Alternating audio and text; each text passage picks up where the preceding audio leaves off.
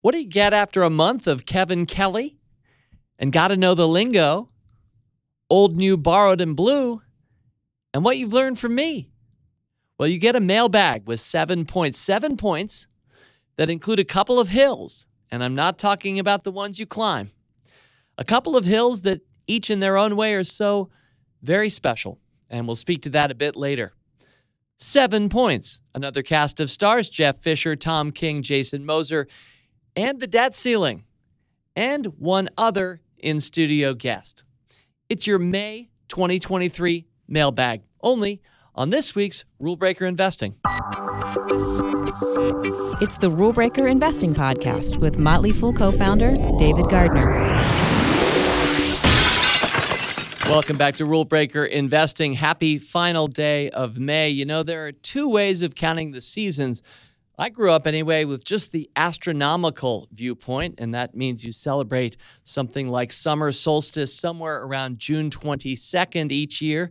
And there are the equinoxes as well. And they're all around the 21st or 22nd of the month, four times a year. That's the astronomical calendar. But then later I learned about the meteorological calendar, and that one's the one that feels a little bit more apt for me. And that just kind of starts the seasons on the first of each of those four months. So by the meteorological calendar, summer starts tomorrow, June 1st. And that feels about right to me.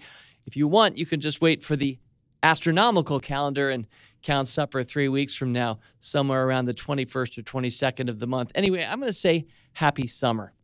And it was a very happy month for this podcast.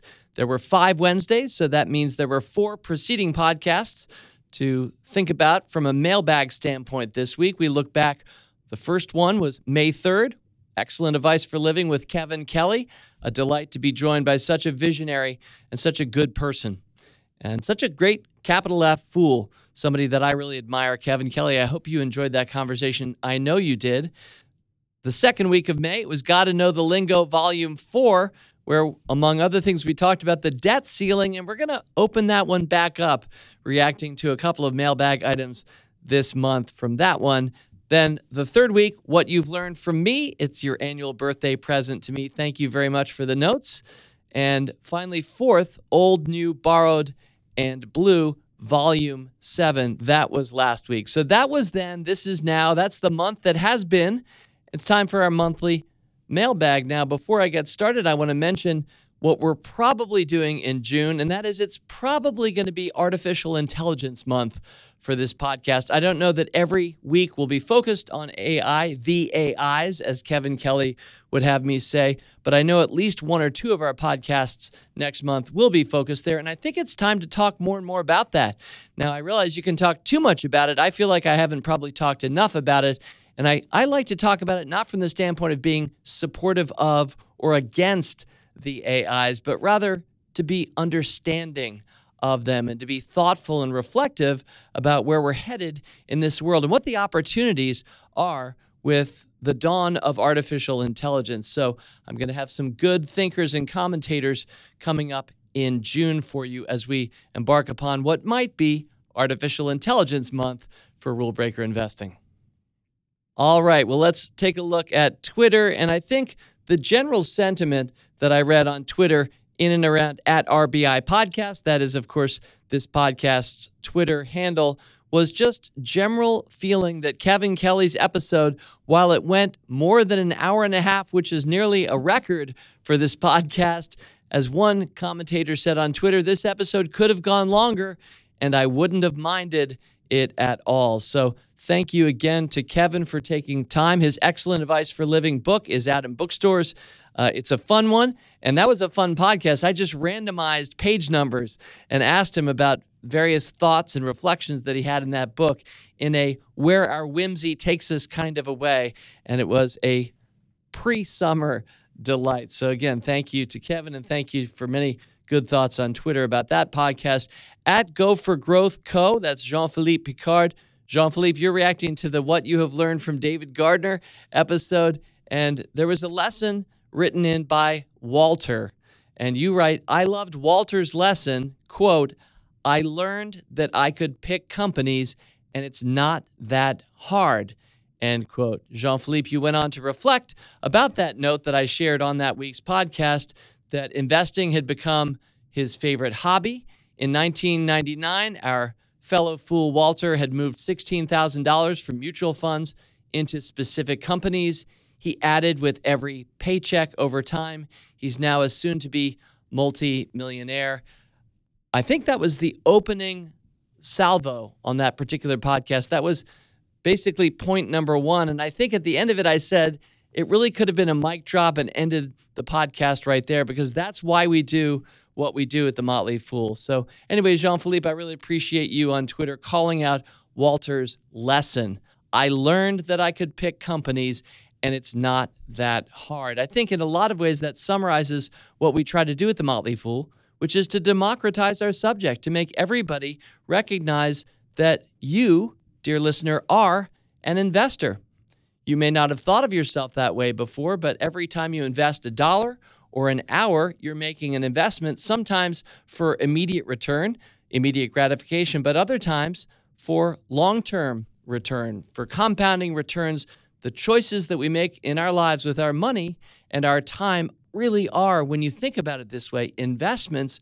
We are all investors. And I think one of the things our company tries to do is switch as much of the world onto that as possible and get you realizing, yeah, you're an investor. And with Walter, you could learn that you can pick companies. And it's not that hard. We have had a spectacular return for one of my longest standing picks in Motley Fool Stock Advisor just over the last few days, and that would be NVIDIA, a stock where, for Stock Advisor members in 2005, we got you a cost basis below $2 a share. I went back and read my original write up in 2005 recommending NVIDIA, which I've done a number of times since. We've just held that position all the way through with the cost basis below $2. And back then, I was reacting to things I was reading on AOL to show you how long ago this was. And I was thinking about the future of video games, which was very much where NVIDIA was positioned 20 years ago. But you just keep holding these kinds of great rule breakers, and you can be very pleasantly surprised by how they evolve and morph over time. And I think the key for Walter's lesson is that he said he learned that he could pick companies. And the more that you and I think about companies, we're not so much investing in stocks. I mean, we are, but some people take that to mean that they have to start doing a lot of math or they have to start gambling or as soon as they buy, they need to have a target price to sell. When you start saying stocks to a lot of people, it turns them off. When you start saying stocks to a lot of people, it might either turn them off or have them start doing silly things. When you start saying companies to people, then they start looking around and going, well, what are companies that are important in this world that I think will grow from here. NVIDIA is a good example, but companies like Starbucks or Tesla are other good examples, long term holdings that we've had in place for many, many years. I hope you have too. And companies will continue to own many years going forward from here. Companies, companies, not so much stocks. Well, thank you again to the Twitter sphere. A reminder at RBI Podcast is this podcast's Twitter address. And yes, we continue to use Twitter. I do too, even though I haven't paid up for my blue check mark. I'm still, as I've always been for 10 years plus, on Twitter at David G. Fool. All right, well, seven points for this, the 79th mailbag continuous monthly since 2015 in rule breaker investing history. Thank you to, ahead of time to each of our correspondents. Let's go to mailbag item number one. This is from Susie Meeks. A short note. Susie, I'm going to read it in full. Thank you very much for this.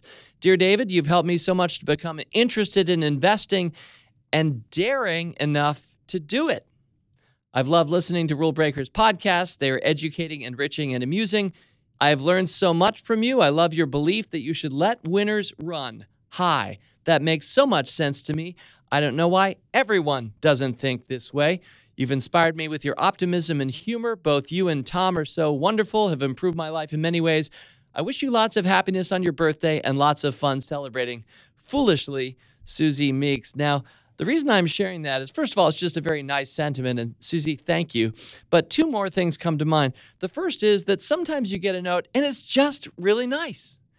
Often on mailbag, I'll read a really nice sentiment, but then the person has a but and either something went wrong or they want to poke back at something and I'm totally prepared for either of those things. But occasionally I'll just get a note and maybe it's cuz it's my birthday month where there is no dot dot dot but there's just a straight up really nice sentiment. So Susie, I really appreciate you sharing that and the second reason I wanted to call it out is because in your first line, this kind of connects with what we just talked about with Walter's story. But you said in your first line, you've helped me so much to become interested in investing and daring enough to do it. And listeners should know that Susie actually included a an exclamation mark at the end of that sentence. So this is a strong statement from her and it just reminds me that for a lot of us it does feel daring to save money in the first place and not spend it. Nope, to save it, but then not to save it just for a rainy day, but specifically to invest it. And then beyond just investing it, let's say in an index fund or mutual funds, or according to whatever financial advisor tells you, to take whether all or in part, at least some of it, and invest it yourself directly and buy a stock. That's right, buy shares of a for profit entity that you are becoming a part owner of the day you buy shares, thanks to the small miracle of the stock market and this ownership culture that many of you who are listening to me right now have grown up in and should never take for granted that we live in an ownership culture where you and I can be part owners of the products and services that we greatly esteem, that enrich our lives, and that we have real belief in going forward. The stock market doesn't need to be much more complicated than that. But because for so many of us, it's not necessarily how we were raised. We may not have had parents who did that. We may not have had schools that really taught us much about the stock market. Maybe we had one of those plug in courses where your social sciences teacher for one week had you track the stock market, or maybe there was a fake $100,000 school wide competition or region wide competition, who could make the most money in a month or a quarter. And the person who won those stock market contests usually was betting it all on a penny stock. And everybody else who might have been a little bit more capital F foolish didn't actually invest that way and didn't win. But that's actually the way to win the game of investing is to diversify and buy great companies and hold them not for a month or a quarter, but over time. A lot of us did not have that experience. And so it is daring. And I, I underline that for you, Susie, and I give you a virtual high five that you took the dare. And it puts me in mind of that great Teddy Roosevelt line about not, not the critic being the one that counts, but the one in the arena. And he includes the word daring in that quote. In fact, it ends this way it celebrates those who know the great enthusiasms, the great devotions, who spend themselves in a worthy cause, who at the best Roosevelt said, knows in the end the triumph of high achievement, and who at the worst, if they fail, at least they fail while daring greatly, so that their place shall never be with those cold and timid souls who know neither victory nor defeat, said Teddy Roosevelt on April 23, 1910. That famous line was from a speech he gave at the Sorbonne in Paris. Anyway, a little bit of a historic reminder. But yes, Susie, you became interested in investing and you dared enough to do it. All right, rule breaker mailbag item number two. This one from Mike McMahon. Thank you, Mike. David, in your Something Old, Something New, Something Borrowed, and Something Blue episode, you highlighted the value of building a second brain via digital note taking. I would point to a second order effect of using digital note tools, Mike writes, by reducing the friction of moving an interesting article or quote or highlight from your physical present mind space and storing it instead in a digital place, you can significantly reduce cognitive drag. Mike goes on, our physical brain does not multitask efficiently, so moving the interesting find to a digital place enables you to free your brain from worrying about having to remember it. Cognitive drag, Mike concludes, occurs when you're constantly context switching, so digital note taking allows you to remain focused on your current work. And I'm glad that you recognize that, Mike, and I completely agree. And building a second brain, which is where that quote came from and where that something old, something new, something borrowed, something blue came from. Tiago Forte's wonderful book. And you know, I want to go on to mention one more thing about that book that you reminded me of, Mike, and that is at one point Forte talks about how we're going to benefit if we simplify some down to a, a shorter, more distilled task list or list of projects. I'm somebody who has always had a ton of projects. And ever since I first read Getting Things Done by David Allen, the wonderful book, I think I read it in 2003 or 4, I started to amass dozens of projects and I was thinking, you know, what is my next action for this one or that one? And my weekly reviews, where I try to go through my list of projects, started to break down some because there was just too much. I think I was I was over multitasking and I wasn't making enough use not just of a digital place to keep my notes, but I wasn't making enough use of Essentialism, another great book by Greg McKeown. I wasn't distilling down to really the important things. There were trivial many, but what were the precious few? And I think our work in this world, dear listener, whatever you're purposing, either for profit or not for profit, either as part of your occupation or your hobbies, we're all generally going to benefit by being a little bit more focused. And in fact, at one point in Building a Second Brain, author Forte quotes Richard Feynman, the Nobel Prize winning physicist, who seemed to be a genius and knows so much about a variety of topics. But when you boiled it down, what Feynman did is he distilled his interests down to 12 fundamental questions. And those questions wouldn't change much necessarily from one year to the next, although they were never written in stone. But what Feynman was doing is that he was always listening, whether it was through his reading, through conversation, keynote speeches, experiences around the world. He was always looking at the world through his 12 questions. And that enabled him to really gather information and organize for action in the specific areas he cared most about. So he appeared to be a man of very wide ranging intellect, which of course he was, but he was more focused than most of us recognize. He might not have cared at all about mixed martial arts, or he might not have cared at all about chemistry. Maybe he was just a physicist, but what he did care about, he was very focused on. And so I think that's something, Mike and my dear listeners, that each of us can learn from the idea of focusing down toward more important and fewer things to be really great at. So there's an additional thought mailbag item number two. All right, on to rule breaker mailbag item number three. Now, I probably get every year, or maybe every other year, a note from Dave Geck. Dave has made appearances on this podcast before. He's a wonderful storyteller with great perspectives on life. And Dave, thanks for writing in because I'm sharing your latest work. Let's do it. Rule breaker mailbag item number three. Enjoyed the April mailbag this morning doing my four mile run, listening at 1.75x speed. It takes my mind off the drudgery of the run. Two things caught my attention.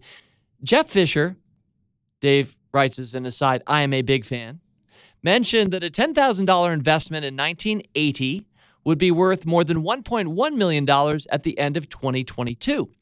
I agree with his math and the power of compounding that he was rah rahing, but Currently, I am 70. So I was around in 1980. I was a captain in the Army and had been in the Army for three and a half years when 1980 began, Dave Geck writes. And I can tell you, $10,000 was a lot of money back then.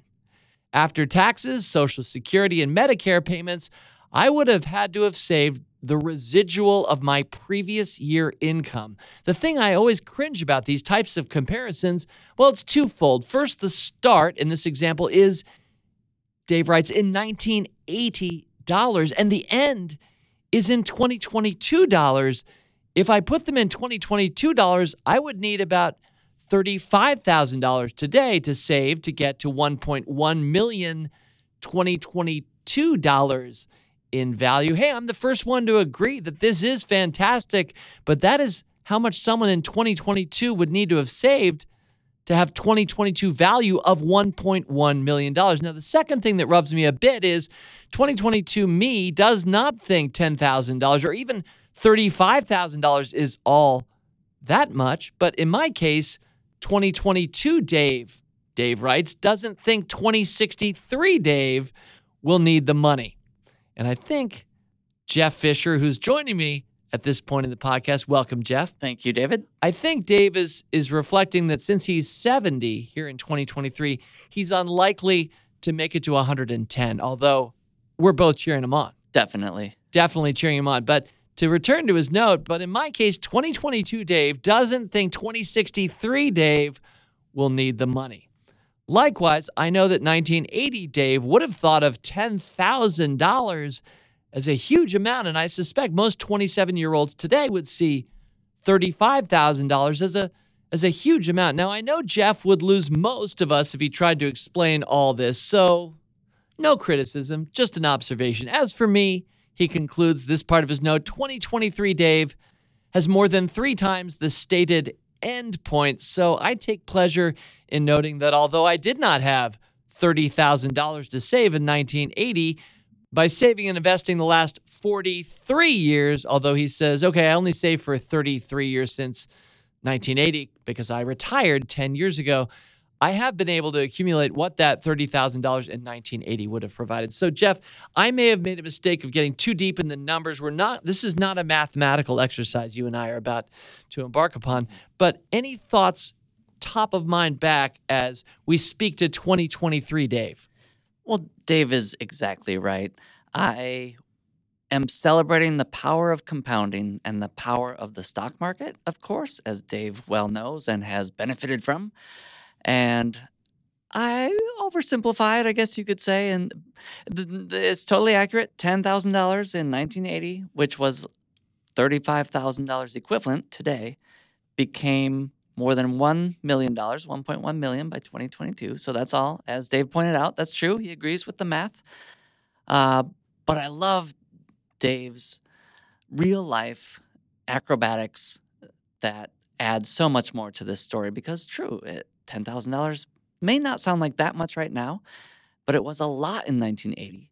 So I could have used any number, of course. $100 in 1980 became $10,900 by 2022. So at least it was a much more agreeable sum to invest. And then it still tells the story wow, if I had just put $100 in 1980, which I guess by the math would be about $350 today, it would now be more than $10,000. And that, that was just $100. So I'm just trying to convey to everybody that a little bit or a moderate amount, or even a large amount, if you think of it that way, can become much, much more in the stock market over time.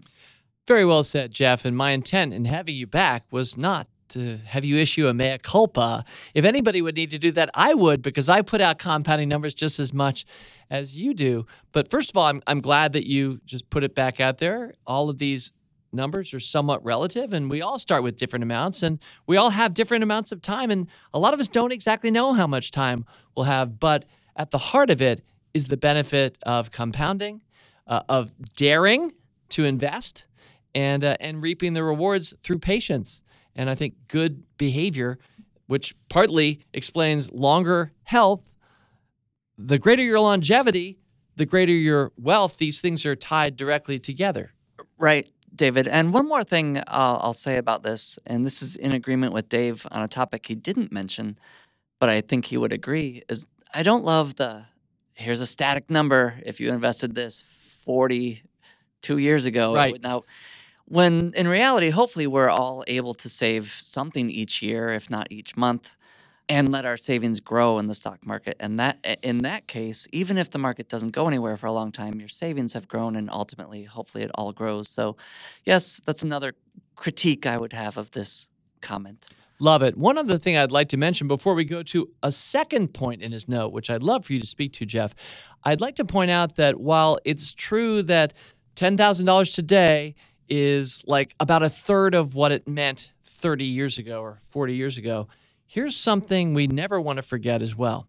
A lot of stuff we get for free today mm. that cost stuff back then. For example, the easiest one that always comes to mind for me, Jeff, is long distance telephone calls, which I know Dave Geck would understand and you and I grew up with as well. It could be like a dollar a minute to call somebody, uh, especially internationally. It certainly wasn't a video call. And it was not as good quality in many cases as well. So there are so many things today. We never want to forget this. Pinch yourself, dear listener, that we're getting for free or at vastly reduced prices that make things even better than we might think. That's true. And I was trying to think of other examples, and what came to mind is when you had to book a plane ticket, even in the 90s.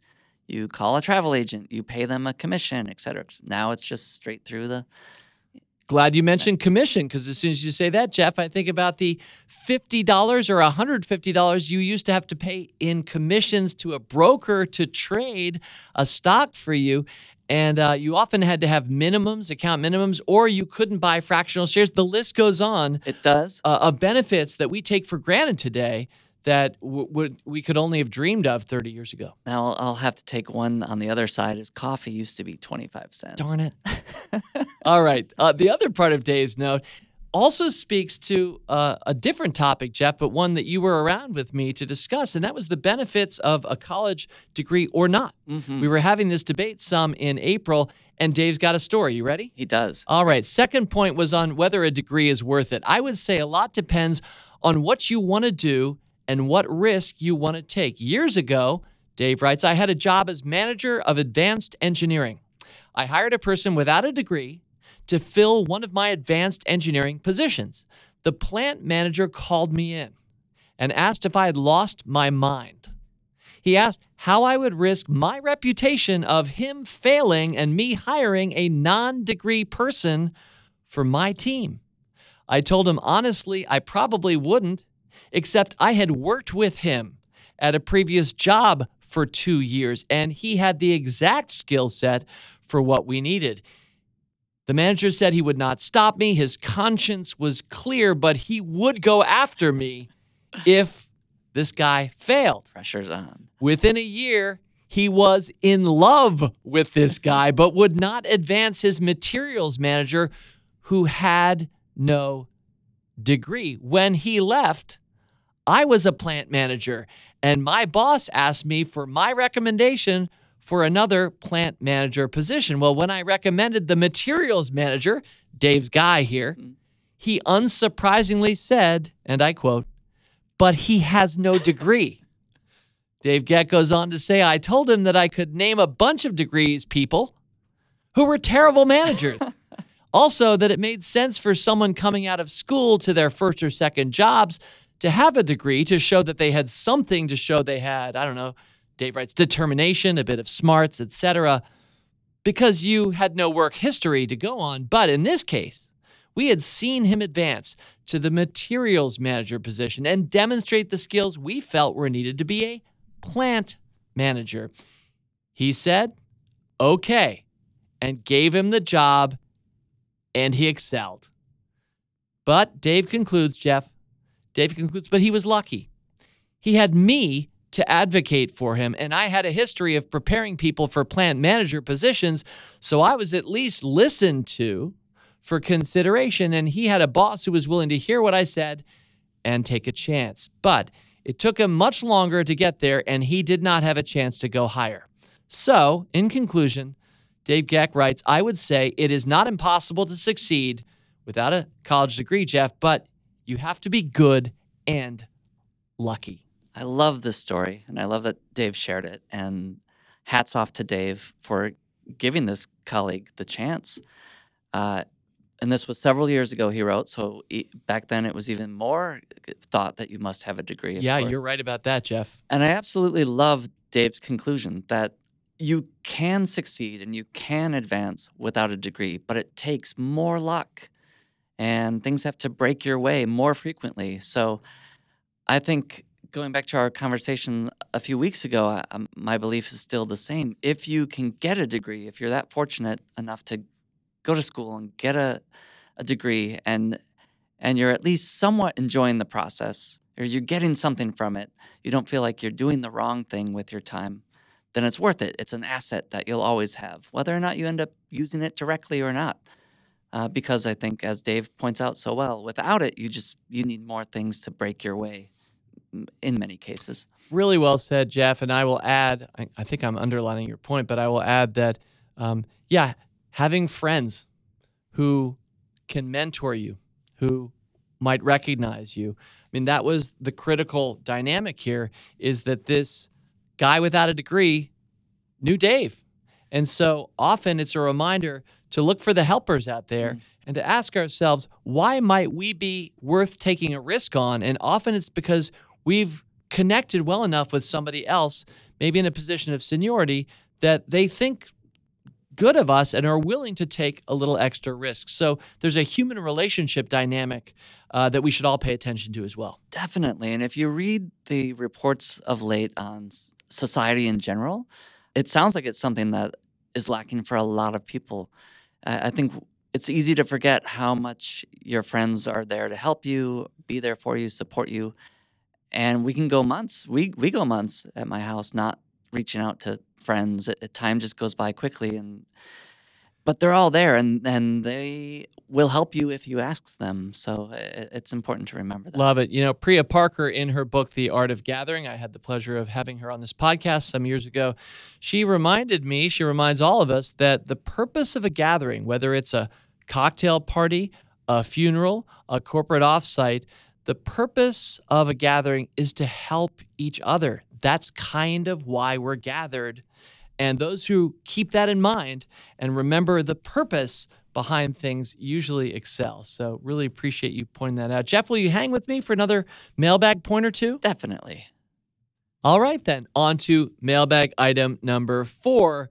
And this one reflects back on Gotta Know the Lingo, Volume 4. Thank you, Sam Becker, for this note. On the Lingo podcast, Sam writes, My surprise winner was Tom King. Now, I'm going to pause it right there for two reasons. First of all, I didn't think that there was. Was there a competition to this one? Like, was there a were there losers? I, I don't. Sounds I like hope not. So that's the first reason I want to pause. I don't. I didn't know there was a competition here, but the second reason is because Tom King is here. Tom, welcome back to the show. Thank you very much. Thanks for being So, me. have you been a surprise winner in other contexts in the past? I'm generally not. Yeah, I don't generally win things. That I get like a participation award, so I'll take that as a Yes, the green ribbon, not the red, not the blue, not even the white, the green ribbon. Okay, well, well said, Tom. But you were his surprise winner, so let me keep going. Sam writes, Tom is much less familiar to me than Bill Barker and Jason Moser, so he had the ability to surprise. Sam goes on, this is slightly more serious. As a bankruptcy and finance lawyer, I am familiar with most terms, but I thought Tom King's esoteric terms and descriptions were terrific and good for me to think about. I had, though, two nits with the discussions of debt ceiling and leverage. First, he says, I think it is important to tell people that the debt ceiling is an issue that arises when Congress has already authorized the expenditures, not new expenditures. So that is nit number one that Sam wants to pick. The second on leverage, he writes, I think I would have emphasized that leverage can be a good thing if you can figure out how to pay it back. For example, an amortizing mortgage is different than a margin loan, so you can buy more stock. He concludes, fool on. And so, gentlemen, I think we can expect that Sam Becker is a very capital F foolish bankruptcy and finance lawyer. Thank you for writing in, Sam. Okay, so let's talk briefly about both of these things. Actually, we're going to talk a lot more about the debt ceiling in just a few minutes, but let me start there. Would either of you like to weigh in with any additional thought about the debt ceiling? Or, as he points out, Congress has already authorized these expenditures. These are not new expenditures.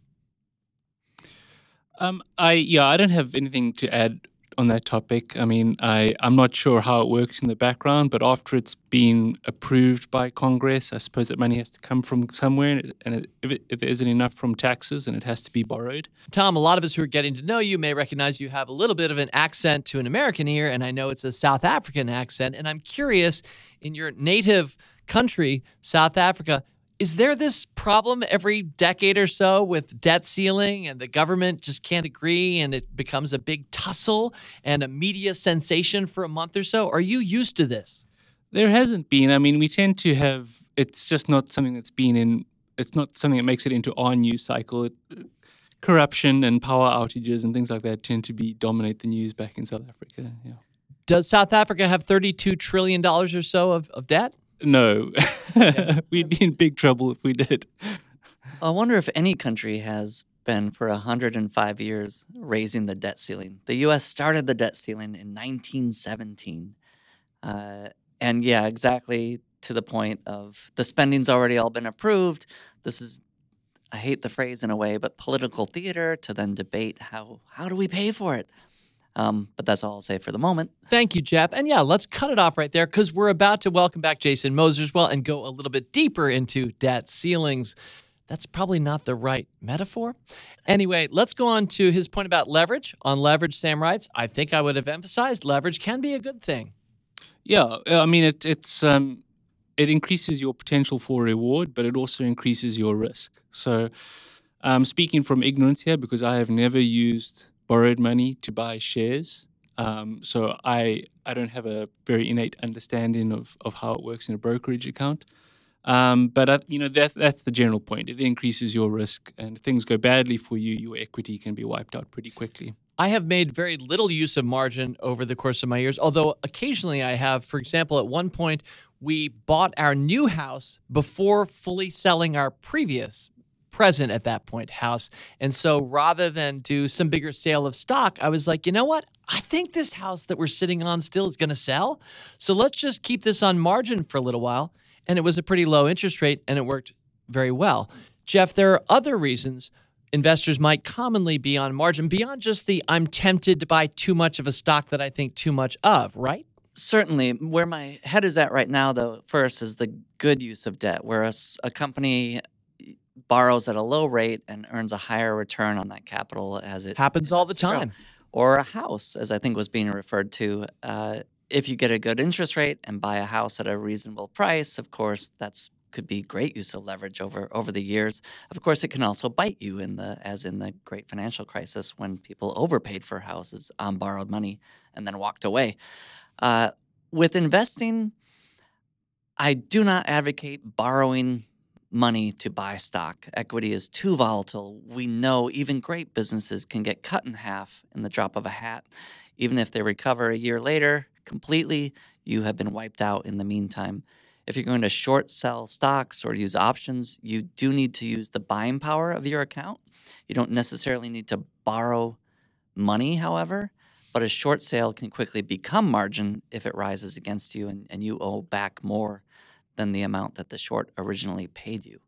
So, yeah, I advise avoiding leverage in an equity account, uh, Excellent. Uh, margin in an equity account. Thank you, Jeff. And thank you, Tom. And thank you, Sam Becker, for writing in and giving us a little platform to reflect back on these points.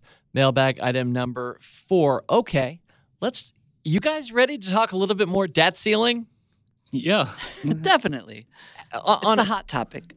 On on the zero to ten proverbial scale, where zero is I wish I weren't in the studio right now, and ten is could I please have all the mics in the room and just start speaking into them in terms of your excitement? How excited zero to 10, I want you both to think about this independently.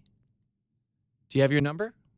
I do. Okay, I'm going to count down from three, and you'll both say aloud your number simultaneously so we can just hear where where the minds are. I'm not going to answer this because we all know I'm a 10. Otherwise, why would we have this mm. as the mm. next mailbag item? Mm. So, are you both ready with your number? This is how excited Tom King and Jeff Fischer are to talk more about the debt ceiling. Here we go. Three, two, one, seven, nine.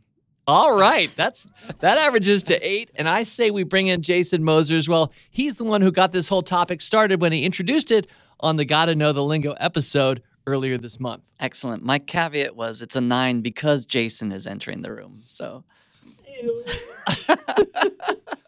All right. Yep. On to rule breaker mailbag item number five. This one again, reacting back to the Gotta Know the Lingo Volume 4 podcast earlier this month. This is from Jum, our biggest fan, friends. So let's get started. Jum writes I hope everyone's doing well. You had fun with your birthday, David. My note to you this time, though, is on Gotta Know the Lingo, Volume 4. First, I'm happy to report my score of 13. And that reminds me, friends, and those who were with me know this, we encouraged listeners to score themselves. And it wasn't that a high or low score was necessarily good or bad.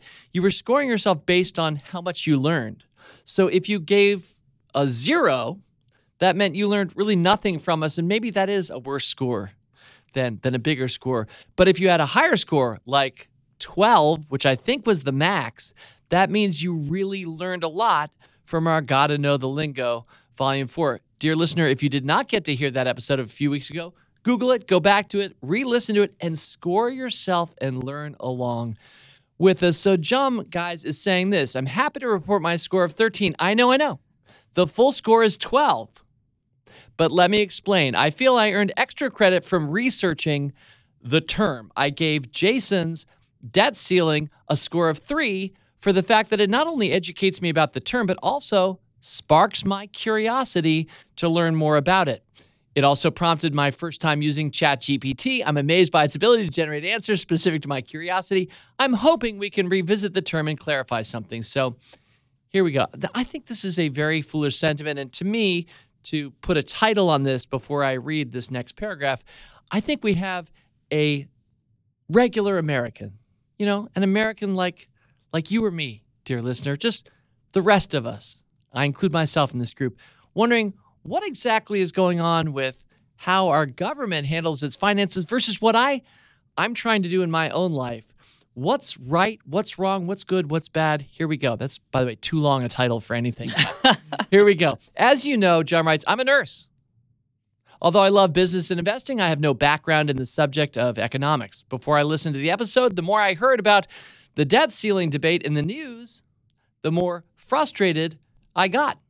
It's because it sounds like the focus of the debate is on the fact that we should raise the debt ceiling and not on working towards reducing our national debt. It frustrated me, Jum writes, because at an individual finance level, personal finance, if you will, taking on more debt than we can handle is almost always a bad thing. No bank is going to lend you more money, Jason Moser, and you're going to end up defaulting on your debt and bankruptcy can ensue. So, to an economic naive such as myself, Jum writes, I'm afraid that as a nation, we're sending out a message that it's okay to keep taking on more and more debt. And the solution is we can just keep raising the, in quotes, debt ceiling. I'm going to pause it right there. There's a little bit more to share with her viewpoint. But, Jason, what comes to mind for you as you hear this first part of Jum's note? Uh, well, first and foremost, I just love the engagement that Gotta Know the Lingo is creating here. I mean, this is really cool. We got to do more of these episodes. Um, I, I, I, like Jum's sentiment here. I think it, it's in line, honestly, with the way I'm thinking is, you know, that old saying, you, you can't get yourself out of debt by taking out more debt, right? It's not solving the problem, right? It's really just kind of slapping a band aid on it. And so, yeah, it does communicate, I think, a message to a lot of us that um, what we're doing maybe is okay for everyone just to do in their everyday personal financial lives. And we know that's not the case. You can't just spend your way uh, into oblivion and keep on getting more debt. Uh, it, it, it's one of those things, you know. But I think part of this, the difference between family versus country, right? I mean, you look at it from the perspective of the individual or or my family at home, for example. I have a family of four. We're talking about a country of 340 some odd million people. And there are a lot of moving parts. We've got a wide variety of interests, priorities, and beliefs. It's a bigger entity, it's a credit based economy. We are the, the world's reserve currency, the largest economy in the world. I mean, there's a lot. Knock on wood. Knock yeah, on exactly. wood. There's a lot that comes with that, and so when, when you're dealing with a credit-based economy, it is something to keep in mind. Um, I do think it's important to note that, that the U.S. has carried a, a debt since our inception. Um, today, it's a very big number, $31 trillion. That sounds like a lot, and it is. Uh, now, it's worth noting if you go all the way back to 1922, uh, in inflation adjusted 2022 dollars, it was $408 billion. So even all the way back to 1922, it was, I think, what many would consider a very, very large number. And it's just part of the nature that, that comes with a credit based economy. And, and, and, unfortunately, it does feel like we're communicating a message to individuals that uh, may not work out so well. Well, I think part of what we can do through this podcast this weekend, think a lot of the Motley Fool's work is to remind us that you are different uh, than your government. The actions that you take, the choices that you make um, don't always align one to one with what a larger entity might do. I think Jum, in her heart, understands that what makes sense for Jum may not make sense for the nation, and vice versa. I think since most of us are Jums out there, we're trying to make the right decisions. We just, Jason, before you came on, we're talking about not using margin as an example. There are reasons sometimes to make use of leverage, but it's complicated. And let me pick up her note right there because she goes on to say, I know that it is a lot more complicated, and I appreciate the distinctions made during that podcast. But could we please go back and discuss a little bit deeper the differences between debt at an individual level and debt at a national level? Why is it okay and maybe necessary to take on more debt as a nation? Tom King, any thoughts here at this point? Well, I think the important thing to remember is that as an individual, we can't create money. But the United States government and the European Union and Japan and a few other countries around the world, powerful economies, are in the very unique position where they can create money. This is such an important point. And the rest of the world wants, particularly the mighty United States dollar. Um, so, for example, at my household, if I don't have enough money to cover my expenses for the year, I have to go to the bank and say, Mr. Banker, please will you lend me some money? But if I am the United States government and I don't have enough money to cover my expenses for the year, I write down on a piece of paper, this is $100, and I give it to myself and I spend that. And it just so happens that everybody will accept that piece of paper I created as legitimate currency. So that is the position the United States government is in. And I think the important thing, I'm not an economist, so I think the absolute level of the debt ceiling, whether it's 31 trillion or 100 trillion, is not that important. I think the most important thing to focus on is inflation. Is the United States dollar maintaining its buying power? And I think that that is a far more important thing to be aware of than whether the debt ceiling is 100 trillion or whatever whatever arbitrary number you want to put on it. Well, I think Tom makes a really good point here too is that this is not something that is gospel, right? I mean, economists all out there, I mean they they, they disagree on this, but some economists feel that the the debt limit is is is really a crucial issue. Others feel like it's, it's immaterial and it shouldn't even exist. Um, what the right answer is, I'm not necessarily sure. Like Tom, I'm not an economist. I did major in economics in college, David. Um, but but I mean, it, it is something to remember that. I mean, there, there is a political dynamic to this, and again, I get back to this really big family that we have. It's a big family, a lot of perspectives, a lot of priorities, and a lot of things that we want to get done. And I think that's where a lot of this comes from. Is we're looking to figure out ways to allocate our money in the most effective ways possible. But we don't always agree. And then, furthermore, that does constantly change as we have election cycles. I mean, every two years, right? I mean, at least.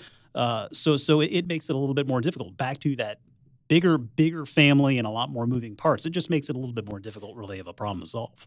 I think one of the best ways to tie this together, then, in comparing the government to the individual, is to look at the amount of debt to the amount of GDP that the economy creates, just as in our households we look at the amount of assets we have to the amount of debt that we have. Yeah, and when we research stocks, I'm often looking at the amount of debt the company has, the amount of cash it has in the bank, and these things can be expressed as ratios. Exactly. So I think that's the one I agree with everything the table has said.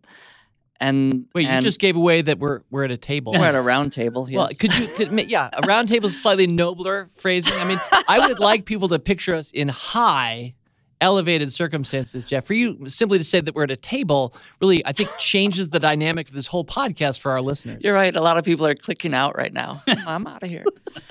And they're just at a table.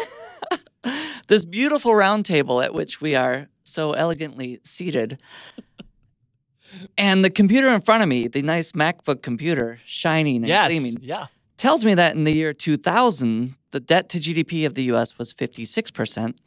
And now in the year 2022, it was 124%. So it it has doubled. So this is like saying uh, you at your house have you had uh, twice as many assets as you did debt in 2000 and now here we are in 2022 and you have 30% or so more debt than you do have assets. So that's the one thing that concerns me about the US and a lot of countries that that are letting their debt grow to a greater and greater portion than their GDP. And why would that concern me? For exactly the reason Tom mentioned. That can often lead to inflation, decreasing the, the buying power of your currency. Some really good thoughts, and I appreciate the multiple angles. And ultimately, we're speaking to Jum, we're speaking to everybody, really, who is trying to figure out how much they should care or not about this. Tom, earlier you said what really seems to be more important is inflation, not necessarily raising the debt ceiling, negotiating to have that uh, reach a certain number. And I would say that a lot more ink has been spilled over the last couple years about inflation than the debt ceiling. I would also say more blood has been spilled, at least some of mine, in declining markets over the last couple of years because I think of that threat, very real, near and present, of inflation, which, gentlemen, seems to be coming down a little bit, at least the numbers suggest, and the markets are back up a little bit in 2023 feeling very good about that. Um, it, it, does feel like we're starting to see some impacts of that of that interest rate policy uh, playing into that inflation number. And uh, I, I, mean, I fully agree. I mean, you don't really think about it when it's not there, but then once inflation rears its ugly head, it really it really becomes uh, unavoidable, and, and it just impacts it, it impacts you in, every which way. And so, I mean, when you think about what we've been through over the last several years, I mean, especially over the last three years, we saw a lot of money pumped into the system for obvious reasons, right? To help get through what was obviously a very trying time. Um, but when you have too many dollars chasing too few goods and services, inflation is inevitable. I mean, that is the definition of inflation. And so I've said it before on Motley Fool Money, we're kind of dealing with that hangover of the last three years and all of this money that really was was pumped into the system. I'm not saying that was right or wrong. I'm simply saying that's what was done. Uh, but but it really it really does speak to how impactful it can be. That that inflation is really really troublesome to get past. Definitely, Jason. And the and the great fear, of course, is that it becomes systemic. It, it becomes part of it. Because if you expect inflation, if a company expects inflation to continue or at any level, they'll raise prices ahead of time to make themselves in a self-perpetuating cycle potentially, exactly. Jeff. So that's why you have to break it with these higher interest rates, which are likely going a bit higher still, but not that we want to prognosticate right now. But yeah, it's uh, looking a little better lately, but I don't think it's it's not always easy to end inflation once it starts. Well, and what can solve this? I mean, we, we hear a lot of conversation about economic growth, right? I mean, when you see economic growth outpacing right that that national debt level then you see that debt become a lower and lower percentage of the actual economy because the economy is growing uh, in stretches where the economy is not growing then it becomes a little bit more of a persistent problem and that's where you see these tools like interest rate policy and whatnot come into play so there are a lot of moving parts to it it's it's uh, it's fascinating. I really enjoyed studying it in college. I enjoy discussing it now. Is I don't think there's any one right answer, um, and that's why you see so many disagreements on it. You know, Jum kind of concludes her note by saying, "I know we can't let our government default on its loan because that could destroy the credit of our nation, and we know that trust is everything. In fact, the ability of the U.S. government to be able to raise the debt ceiling and borrow more money is based largely on that, on on trust." However, in reality, isn't raising the debt ceiling in a way reducing trust, saying we can't pay our debt. And I guess just to bring this one to a close, what you just said, Jason, is important. We all said it in, in, in different ways. Um, if we're borrowing at an individual level or a corporate level, if we're borrowing and making use of those borrowings in a way that is generative, that well outdoes the detriment of borrowing in the first place, then that's a clear win. Um, I think it's hard to imagine governments consistently doing that. Um, they can certainly be generative, and I'm always reminded of Warren Buffett's great line never bet against America. I think that's generally been, I hope, Tom, that you even are living in America right now from your beautiful native country of South Africa suggests that you're not betting against America. No, no, not at all. No. Are, are you betting betting for for America? Of course, yeah. Excellent. and are you betting in a kind of roll the dice crazy man way or with with quiet confidence? I'm not borrowing. I'm not. I'm not on on margin to bet. I'm investing my own money that I have. well said. So, you know, I really trust is the coin of the realm. George Shultz famously said. Uh, I appreciate that Jum closed her note there. And so I think a lot of us are just left kind of wondering how much can this be trusted Uh, we always hear the big numbers 31.7 trillion or whatever it rounds to uh, the national debt but rarely do we hear it expressed as a ratio which is more helpful. Jeff you have pointed out that ratio is higher than in recent years and yet jason you pointed out that hey we had this thing called covid. Can we even believe that we're all in a studio at a high well appointed table together in a studio together face to face where two years ago we we literally couldn't do that? So pinch ourselves in some ways that we got got through. And maybe it's not surprising that the national coffers have been a bit stretched. I want each of you to give a final sentence. It can be a sentence of reflection. It can be a sentence of advocacy. A sentence of whimsy if you like. And I'll ask for a show of hands to see who's ready first to give his concluding sentence on mailbag item number five. Jeff Fischer. This will be a long sentence. But Wait, that itself was the sentence. No, no, that was the preamble. He's calling That you. was Okay, Calling okay. you on it. So you haven't started the sentence yet. preface. Yes. No, I haven't. Okay, it'll start. It'll start now. A bright point to the debt is that more than one third of it is owed to the government itself because different agencies within the government borrow from one another. So more than 12 trillion is owed back to the government itself. So about one third of it. Is that a sentence? What a horrible sentence. That was a sentence, and I think that that was a sentence of reflection and insight. Thank you. Thank you. Thank you. Jason. I will say, you know, Jum, Jum said, I know Wait, was that your sentence? it was not my sentence. I'm going to begin with something that Jum said, so I don't think that counts anyway. But I'm We gonna won't play, count I'm going to play it that way. Um, I know that Jum said, I know my note this time is a bit unoptimistic. LOL. Perhaps, but let's look at this at least a little bit glass half full and be thankful because you referred to the last three years, COVID opening these coffers with the financial stimulus let's be thankful that we live in a country where we have these tools at our disposal to be able to get through difficult times like these. Because when you look at the history, when you look at how far we go back, where we've been running debt levels for this country, clearly there are solutions and ways to get past it. Uh, really, I think it's just worth remembering. Uh, we live in, in, a, in a wonderful country that has just a, a, a ton of tools at its disposal to be able to get through these stretches. Was that your sentence, or is it about to Long- start? It was a long sentence, I know. I just really good. wanted to make It sure to was get good. that point across. Never bet against America. Never. Tom King.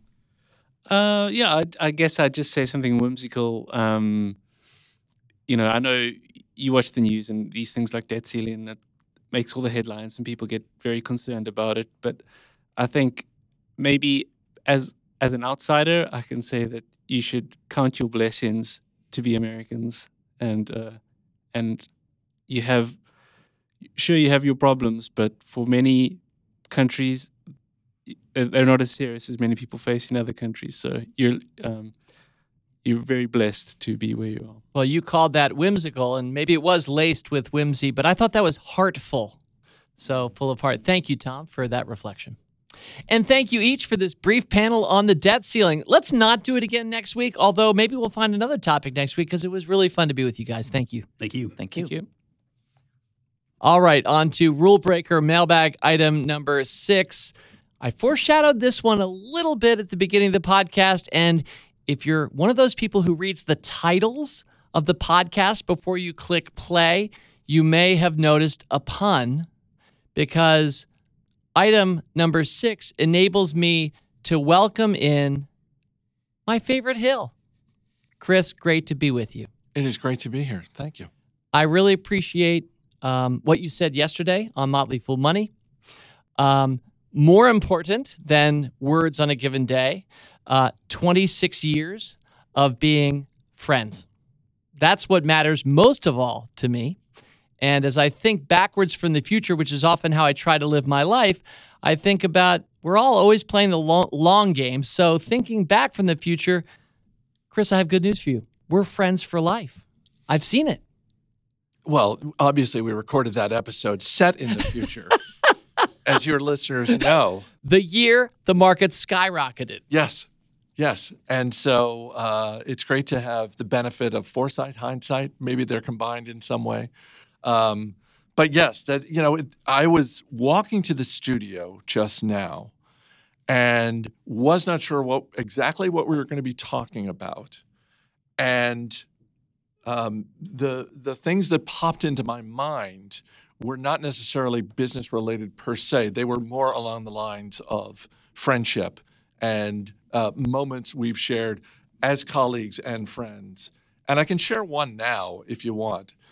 It's um, a time, I want to say more than 20 years ago, back when I was doing media and public relations for the Motley Fool. You and I were up in New York City uh, doing several rounds of interviews at different media publications and outlets. One of them was Bloomberg.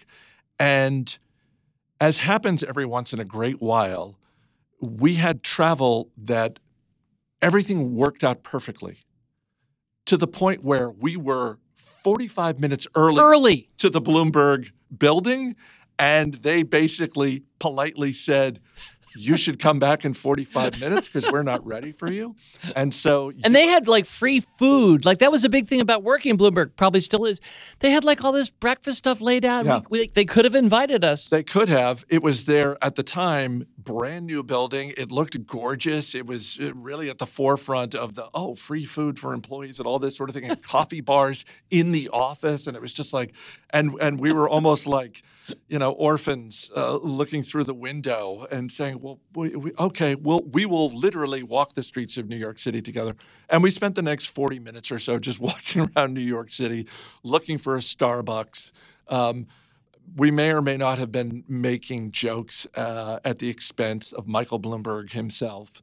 And um, Good naturedly. good naturedly, yes, with respect, because he's built an incredible business, Michael Bloomberg has. My recollection is that our joke ran something along these lines, Chris, that while in most Starbucks across the country and the world, you can order a tall, a grande, or a venti, but at the Starbucks right next to Bloomberg's offices, you could order an even bigger size. And what was that one called? the Bloomy. The Bloomy. We basically created a scenario where Michael Bloomberg demanded of Starbucks Venti is not enough. at this one location a size just for him.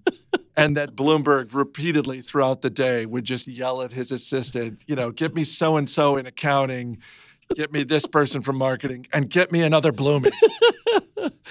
and you know we we've had experience in the past where we make jokes but then they end up coming true so there's a chance chris that the former mayor is listening and that he will innovate uh, with a partnership at a nearby starbucks and that there may be a blooming or maybe somebody's competing against starbucks and realizes this is the play what is the tried and true playbook for businesses in the restaurant industry, particularly, um, and you can include Starbucks? It's the limited edition item, right? Why wouldn't they do a limited edition Bloomy, even if it's just in New York City? You'd get. I, who wouldn't go for that? I would go for that. ka-ching so yes and i remember that morning as well i don't actually remember the interview in the bloomberg offices but the interview itself I- was fine, but not Yeah. as memorable as walking around looking for coffee and Definitely not. So I think that's been something that you and I have enjoyed together. Uh, and good news, it keeps going uh, until at least the year 2052, an opportunity whimsically to observe the business world together. Maybe I just say observe the world together and see the businesses doing their crazy good, sometimes bad things. Chris, you have done that for so many of us, me included, with an unerring combination of insight and good naturedness uh, for the better part of a quarter century for fools. And you've gotten a lot of thanks and a lot of plaudits. And I see out on Twitter people saying, uh, don't go, Chris Hill. And that's kind of how I still feel. But you've earned all of our respect, admiration, trust, and love. And I'm just really fired up that you took the time to walk over and come join me for mailbag item number six. You did say, as you walked over here, you're not sure what we're talking about, I did. nor am I. I just thought, Chris, come. Here's a mic. I appreciate uh, those kind words. Um, longtime listeners will note, uh, probably with some measure of glee, uh, my business acumen, not always, not perfect, and sometimes very off. Uh, I remember in the early days of podcasting, uh, openly questioning this expensive acquisition Google made for this startup video company called YouTube, and just uh, like I don't know, that's a A billion dollars? one point six billion dollars. That really seems like a lot of money. I'm not sure that's going to work out for them. Uh, there are plenty like that, but but it it is you know when people have asked me over the years, okay, you're hosting a daily show, like what's that like? One of the things I've often said about it is it's never boring. It's one of the things I truly love about the business world is rarely, if ever, is it boring. Um, you know, maybe there's a slow period right before earnings season starts, but being able to watch some of the great businesses of our time grow, uh, struggle, persevere. Uh, it's it's really fascinating. It's it's it's one of those it's one of those things where, for the most part, when I read books, I don't read fiction. Uh, n- the nonfiction world is so fascinating to me, and business is right there at the top of the list. Are you saying business is stranger than fiction? is that what I'm hearing you say? Sometimes it is stranger than fiction. Sometimes it is. But, um, you know, I, I was uh, talking uh, with our friend and colleague Bill Barker, and we were talking about something that happens. It's happening right now in the world of business. It happens every few years. And it is this fact where one idea becomes so hot that companies will latch onto it and stumble over themselves to talk about on their quarterly call, oh, we're doing this thing too. Right now it's AI. Companies that aren't really involved in AI are going out of their way to say that they are. A few years ago it was blockchain. And I said, you know, the classic example is the Long Island Iced Tea Company talking about blockchain, becoming a blockchain. And then when I was talking with Barker, I said, wait a minute, it just hit me. We came up with that at the Motley Fool more than 20 years ago with E. Meringue. the April Fool's Day joke about the auto parts company that decided, it's like, oh, actually, we're an e commerce company as well, selling meringues, not the pie, not the filling, just the meringue. we'll ship it anywhere in the continental United States within seven days. Long Island iced tea getting into blockchain. That's they were stealing from the Motley Fool and E Meringue. I appreciate that. And Larry McCloskey, it's uh, ill-fated CEO. I think it's fair to say, Chris, you your knowledge uh, when when you first and by the way, thank you. You took the time to let me know that you were going to be leaving us. And you said, David, I don't want you to hear this by email or anything else. I'd like you to hear it from me. So thank you. That's so respectful. I don't deserve that, but that was very kind. And when you told me that uh, a few months ago, I said something like this to you, which I'm going to say again, Chris you are a huge institutional memory here at the Motley Fool. You know things that I don't know that are amazing, hilarious, and or I hope not really bad. There's no Theranos going on at the Fool that you know of, Chris, right? Not, I- not that I'm aware. of. okay, good, good. Thank you. So, but you can neither confirm nor deny. Is that what you're saying on the record? On the advice of counsel. Okay, on the okay, confirm nor deny. yeah. But you truly have from Bloomy to uh, 2023. You have seen it all, really, here at the Fools. So um, part of my being your friend for life is that you'll help me and all of us remember some of the things from the early and recent days. And Chris, whatever you go on to, I know you're going to succeed. I will be watching you. I'm a big fan. I'm so appreciative of all that you've done for so many of us. And, you know, I would just say at different points with Friends for Life, we may walk in or out of each other's stories. I will continue to live forward with the assumption that you and I are going to have fun together in future whenever and however that happens. The feeling is very mutual. Chris, you have a future invite back to this podcast when again it'll make sense. It might be a day the market crashes or a year the market's I'm not really sure, but I look forward to that day. I look forward to it as well, particularly if there's a Bloomy in the room. Full on. Full on. You know, as Chris stepped away from the studio, I shouted at him. Actually, I just slacked him, but I shouted at him this because I'd always wondered was this the case? Anybody who knows Chris's work at the Motley Fool knows his love of the News Fairy, visits from the News Fairy right when he didn't think there'd be anything to talk about that day's episode of Motley Fool Money. The News Fairy would show up and give him the gift of an interesting and good news story about business or finance. So I kind of shouted to him. I meant to ask, Chris, is there is there actually a news fairy? And he replied back, Yes, for all those who believe. All right, and on to Rule Breaker mailbag item number seven. Eldon Fred Hill was born in 1921 to his parents, Harold and Anna. He was born in Loyal, Wisconsin. Gotta love it. Loyal, Wisconsin, where he spent most of his life before moving to the state of Washington in his later years. Eldon grew up during the Great Depression. The community played an important role in his upbringing. As a child, he raised rabbits, chickens, and calves for sale. He used discarded lettuce leaves as feed and raked leaves as bedding during their winter. He also grew potatoes, which he sold at the feed mill, the food distributor where he worked on weekends in high school and college. In addition to odd jobs, he recycled copper wire and aluminum plates from the nearby garbage dump for extra cash. Eldon also enjoyed playing gin rummy and poker at the town's watering holes, which provided, his obituary said this past week, a consistent source of income.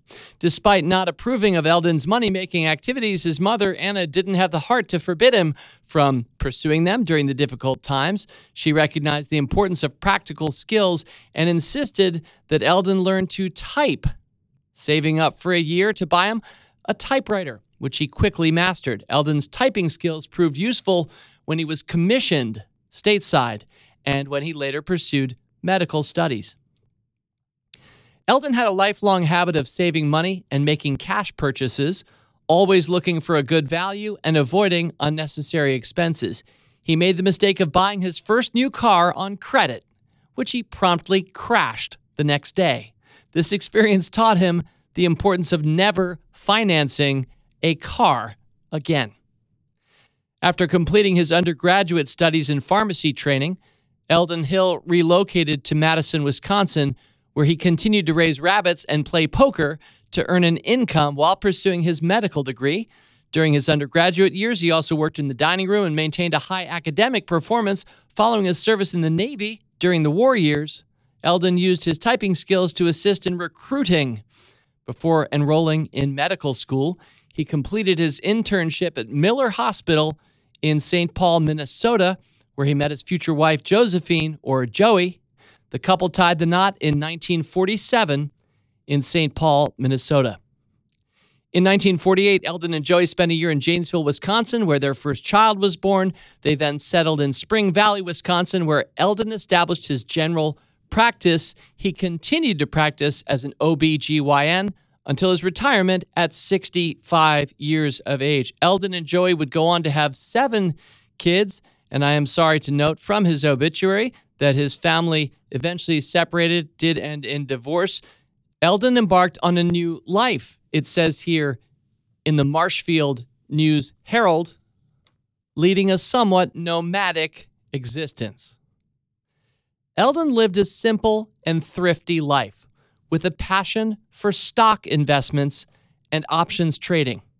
He relied on the Motley Fool for advice and kept 10 to 15% of his net assets in cash while investing the remaining 80% in long term stocks. This allowed him to weather market corrections and invest in, quotes, value equities. He also allocated approximately 3 to 5% of his assets to options trading, which covered his annual expenses. Eldon was proud that most of his multi million dollar estate was earned during his retirement years rather than his medical career.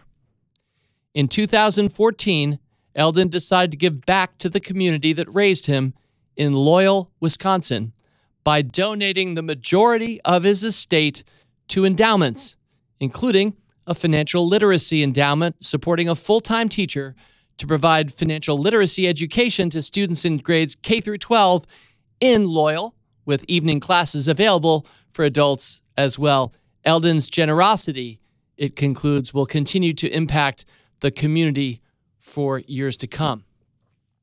Eldon Fred Hill, a retired obstetrician, gynecologist, and I'll add here, a foolish investor, passed away peacefully on April 26th, 2023, at the age of 102. So there you have it. Dickens wrote a tale of two cities. We're lower budget than Dickens. This podcast won't likely stand up to the test of time quite as winningly. So rather than being able to bring you two cities, I got to bring you and close with two hills. One of them I'm not sure I ever met. Eldon Hill may have rubbed shoulders with a Gardner brother or two, maybe at a Minneapolis book signing in the 90s or at a Motley Fool member event in the teens, or maybe not at all. I don't know. But it was my pleasure to share with you the obituary from the Marshfield, Wisconsin News Herald about a man who raked leaves so that he could provide bedding to the rabbits and chickens he raised crashed his first car a day after he'd financed it, served our nation in the Navy during World War II, parlayed typing skills into a medical degree, helped his fellow men, well, actually women, for decades as an OBGYN, and all the way through kept saving and investing, saving and investing, finding the fool, not sure how, and allocating 80% of his portfolio to, in the words of the obituary, in quotes, value equities. And at the end of it all, made more money that way than as a professional, lived into the triple digits, and gave most or all of it away in the form of endowments to leave the campfire better than he found it. A remarkable hill. The other hill I know well. If you're a fellow fool of any vintage, you do too. Chris Hill has given of himself and his many gifts from a quick wit to relentless good nature, such a foolish sensibility as well, a generous spirit that had him bringing in chocolate covered fruits to the office for fellow employees the day before he rode off into the sunset. This era's sunset, the full sunset, not Chris's sunset, no, siree. Chris Hill, in whatever time he likes, in whatever way, will go on to continue to leave whichever campfire is lucky enough to lure him much better than he found it. And as my presentiments suggested, I know this won't be the last time I or we get to enjoy Chris. And I hope he lives to 102. 102. Hmm. That's a good number. The 100 part makes me think of the 100 emoji. 100 as in excellent, top drawer, 100. That's the 100 part. And then, and then the two. Well, that's the two hills, both of whom, by my emoji accounting, 100. 100 and two hills. As always, people on this program may have interest in the stocks they talk about, and the Motley Fool may have formal recommendations for or against. So don't buy or sell stocks based solely on what you hear. Learn more about rule breaker investing at rbi.fool.com.